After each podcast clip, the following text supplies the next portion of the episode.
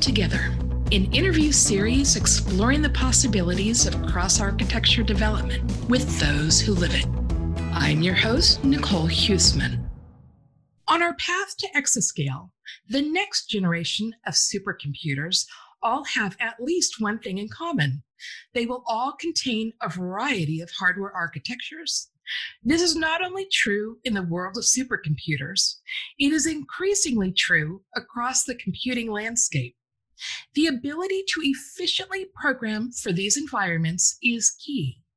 And the need for performance portability is a hot and, as we'll see, tricky topic. Today's guests live at this forefront. Dr. Tom Deakin is a senior research associate and lecturer in the High Performance Computing Research Group at the University of Bristol and a contributor to the SYCL Working Group. He's well recognized in the topic of performance portability, and we're thrilled to have him join us. Yeah, it's great to be here. Thanks for having me. And Dr. James Brodman is a software engineer at Intel and also a contributor to the Khronos SYCL Working Group. He focuses on languages and compilers for parallel programming. James, so great to have you on today's program. Thank you for having me. The term performance portability seems to mean different things to different people. And there's often this tension between performance and portability. Let's start there. I'll let the two of you dive in. So, what are your thoughts, Tom? Well, I think performance portability is often a very contentious subject. And part of this comes from, I think, what it really means for something to be performance portable and the fact that what developers are willing to accept as performance portable. Part of this, of course, is because portability is a requirement for performance portability. You have to write code that is portable, it has to at least run on all the platforms that you might care about. And then you can start thinking about what the performance is like on each of those platforms and the degree of performance you're willing to accept for some degree of portability. I think, I mean, this definition is different for different people. Yeah, I absolutely agree. You know, it seems like the holy grail, of course, would be to be able to write one code that would run everywhere and get the absolute best performance. But we're not quite there yet, I think. So there's this trade off everyone has to make between how much common code they want to have and how much code they're willing to have that's specific to whatever device or system they're targeting. Yeah, exactly. And hopefully the specialism you have to do is only to get the last few percent that you care about. That's the goal. But, you know, there is some pragmatism there. You have to allow for some specialization to go that last few yards if you need to. For sure. And that's what keeps everyone involved in HPC gainfully employed.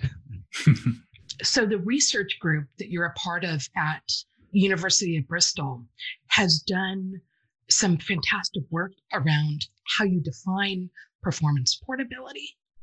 Can you talk a little bit about that? So, for us in Bristol, in the HPC research group, we've been publishing on performance portability for a number of years now. And one definition that we use, although there are lots of sort of hand wavy concepts in it, is to say a code is performance portable where it achieves a similar level of performance efficiency across all the platforms that you care about. Now, we're in HPC, so that's high performance. So we hope that that efficiency is high. We're hoping to get, say, 80% of the peak performance that is possible on those architectures. But it's this idea of high performance and high consistent performance that we'd look for when trying to measure performance portability. So, James, you mentioned there's this holy grail. What role do open standards play in that?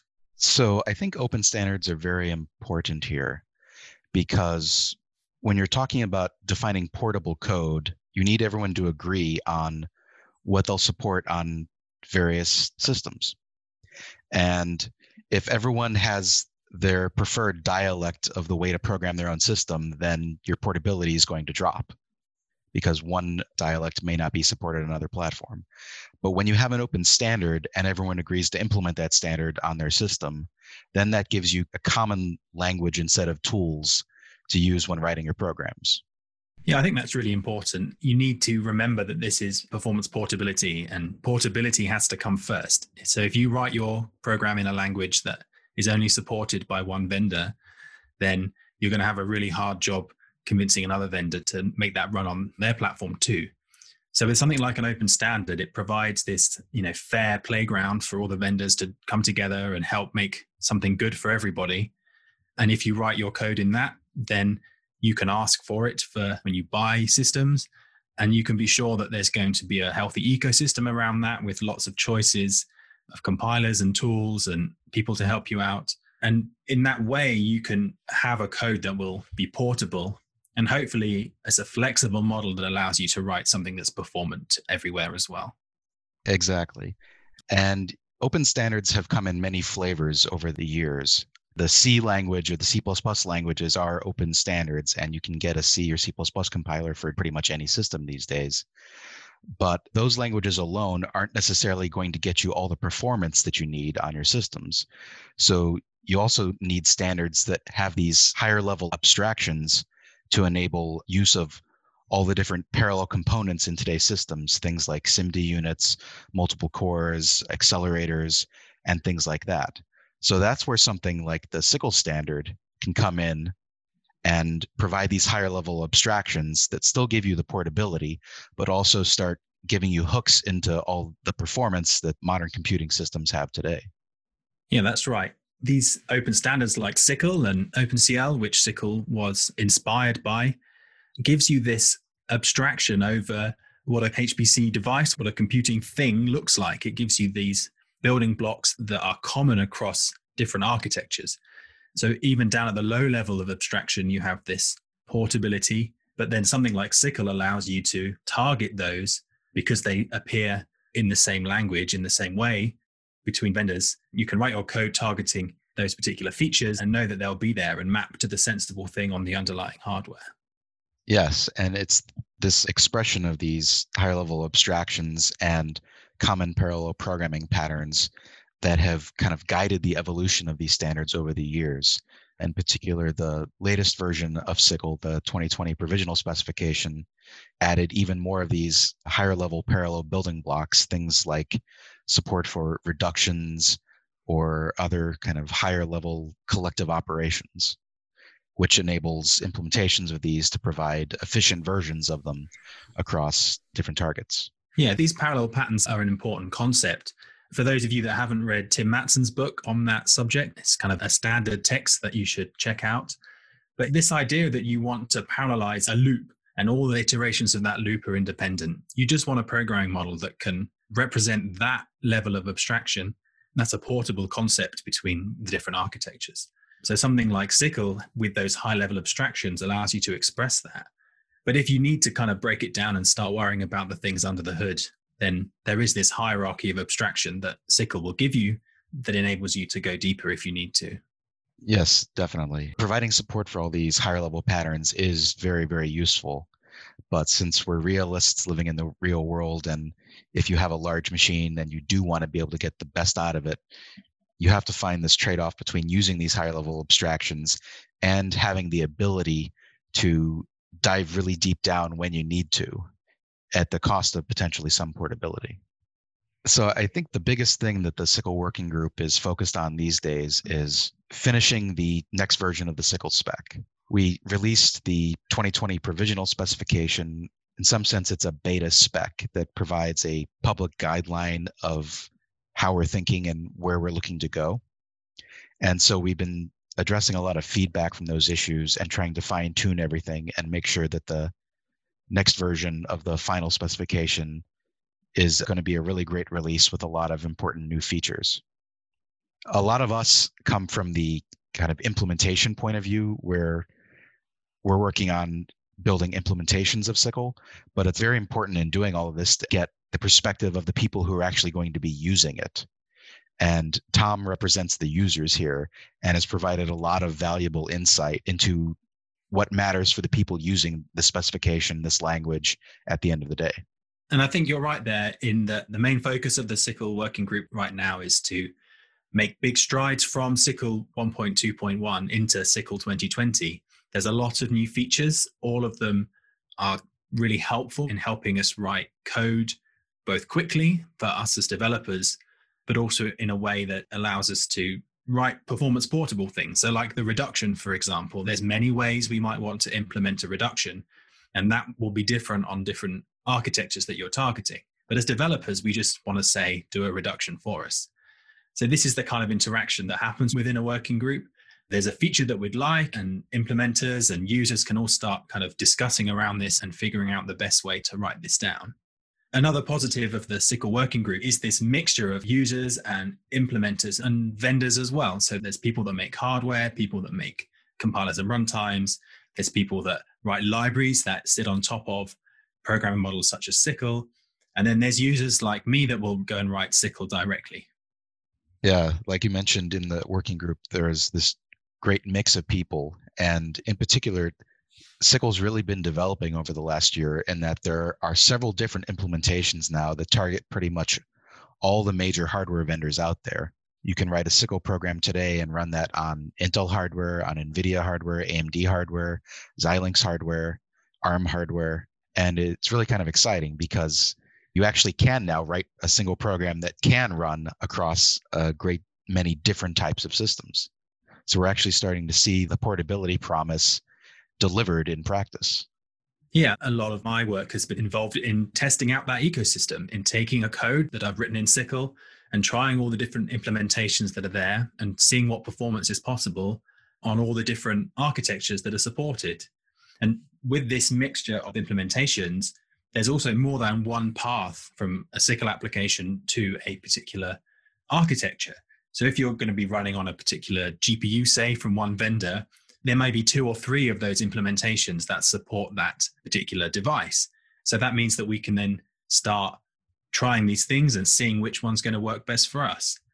This is something we're very much used to in just regular programming that we have a choice of compiler. There's always more than one compiler that we can use to build our C program. So having this choice of implementation as well really kind of shows this strong and healthy and growing ecosystem around SYCL. So, how have you been evaluating this? Do you have a set of applications that you've been using to kind of test on all the different platforms? Yeah, so there's a number of mini apps that we use. And these mini apps are sort of distillation of much bigger codes. And they really capture the computational and memory access patterns of these larger codes, but they're in a much more agile state that allow you to try them out on different systems. So we'll take these applications and we'll maybe port them to SYCL, and then we will get them running on as many different systems as we can. So I have a paper coming out, a workshop at SC, the P3 HPC workshop. This paper takes a couple of applications. We look at 15 different architectures and we take a number of programming models, SYCL included, and we try and get those codes running in each programming model on all of those 15 different architectures and measure the performance efficiency that we can achieve. And then we take those efficiencies and start trying to understand the performance portability of that data set that we've just collected. How consistent are we? How close to peak performance do we get across our set of architectures? Oh, that sounds very interesting. Can you give us a teaser as to what you've seen, or should we wait for the workshop? Well, obviously, you should sign up to the workshop. But as a teaser, what we're finding is that the open standard programming models are doing really well. They help with the portability side of things. This helps us get the coverage across the 15 platforms. SYCL is definitely growing, and there's some room for improvement on some of the architectures. But some of the models that have had this ecosystem growing for a little bit longer, like OpenMP, is showing really nice results as well. Are these codes that anyone can just go check out and try on their system if they want? Yeah, so the codes are all open source as are the scripts that we use to download, build, and run those codes on all the different platforms. So it's no mean feat taking a code and getting it to run on 15 different architectures. So we capture our workflow of how we've done this and we make those available as well. Very cool. It's definitely useful to have tools and infrastructure like that available for people to try it out themselves to that point, if I haven't programmed using SYCL yet, how easy or difficult is it for me to get started? I think it's pretty easy, although I might be a little biased. In particular, if you get started with the latest version of SYCL, SYCL 2020, the working group made a lot of improvements to really make SYCL approachable to people that haven't done it. SYCL is based on modern C++. So if you're not familiar with C++, there might be a slight learning curve there, but hopefully not one that's insurmountable. Over the last year, there's been a lot of effort on the parts of multiple people in the community to start putting together really high quality training materials and introductory materials for SYCL. In particular, CodePlay, another implementer of SYCL, has been very active in this field. They have this website, SYCL.tech, that has lots of tutorials, presentations, links to talks available for people. Intel as well has put together a lot of training material. A lot of it is available as part of the Intel Dev Cloud. If you sign up for that, which I believe is free and has lots of different hardware you can try out, there are a set of training modules based on Jupyter notebooks. So it's an interactive session available in your browser that will kind of guide you through learning all the different components of a SYCL application and the things you need to know to really get started. Tom, what's been your experience getting up to speed and writing applications with SYCL? Well, the first thing to remember is that writing parallel programs is hard. Finding parallelism in programs is a tricky thing to do. And actually, this is true no matter what language you might write in. So, taking a vanilla serial code that doesn't have any parallelism in and getting it to run in parallel and updating it so that it's possible to be correct when running in parallel. Those are challenges that we all face no matter what we write it in. The next stage then is then how do we express that parallelism? And we've found something like SYCL is pretty straightforward to actually express the parallelism in once you've found it. You have these very high levels of abstraction. You can just say parallel for, and you give it the iteration space that you'd like to run your loop over in parallel. And that's it. You're pretty much away at that point. There's much more flexibility built into SYCL if you need it. You can express that parallelism on your hardware in a kind of hierarchical manner if you like. But also, you can then start using the tasking model that's built into SYCL as well to express more complicated dependencies between those parallel loops. So there's a lot of flexibility to delve in once you need it, but actually writing a parallel program in SYCL to start with we've found pretty straightforward. So for those mini apps in our studies, we find it typically takes someone a couple of weeks to port from one program model to another, um, SYCL included. Let's shift the conversation a bit and talk about what's next. What are you both looking forward to? Well, for me, the thing I'm looking forward to is watching the ecosystem around SYCL continue to grow. Our work, where we've been exploring it as much as we can, is showing that the support across different vendors is certainly growing and the compilers and tools are becoming much more mature and able to give us that portability across platforms that is important as a first step. The results do show that there is some more work to do, and on some platforms, we do see there is some improvements in terms of the performance that we can see. So that's what I'm looking forward to next. The other big important thing for me is the release of the next specification, the next SYCL 2020. This is a big step in what SYCL is going to look like going forward. And the working group is working hard to make sure that it looks right and looks good and is going to do the right job for what we need. Yeah, I absolutely agree. I'm really looking forward to SYCL 2020 being finished and released into the world because I think it's really going to improve a lot of things for a lot of users.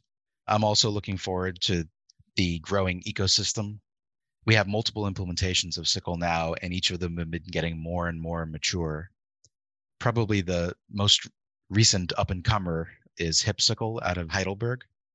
And recently, Intel and Heidelberg launched this joint center of excellence, which I find rather exciting because hipSYCL has been rapidly iterating and is now adding support for a lot of the new features defined in SYCL 2020. So it's going to be nice to see those features available on many different platforms. It has been so wonderful to have both of you here today and so exciting to see how the SYCL community is coming together to advance portability in parallel programming. I know, Tom, you mentioned the P3 HPC workshop that certainly I'm looking forward to.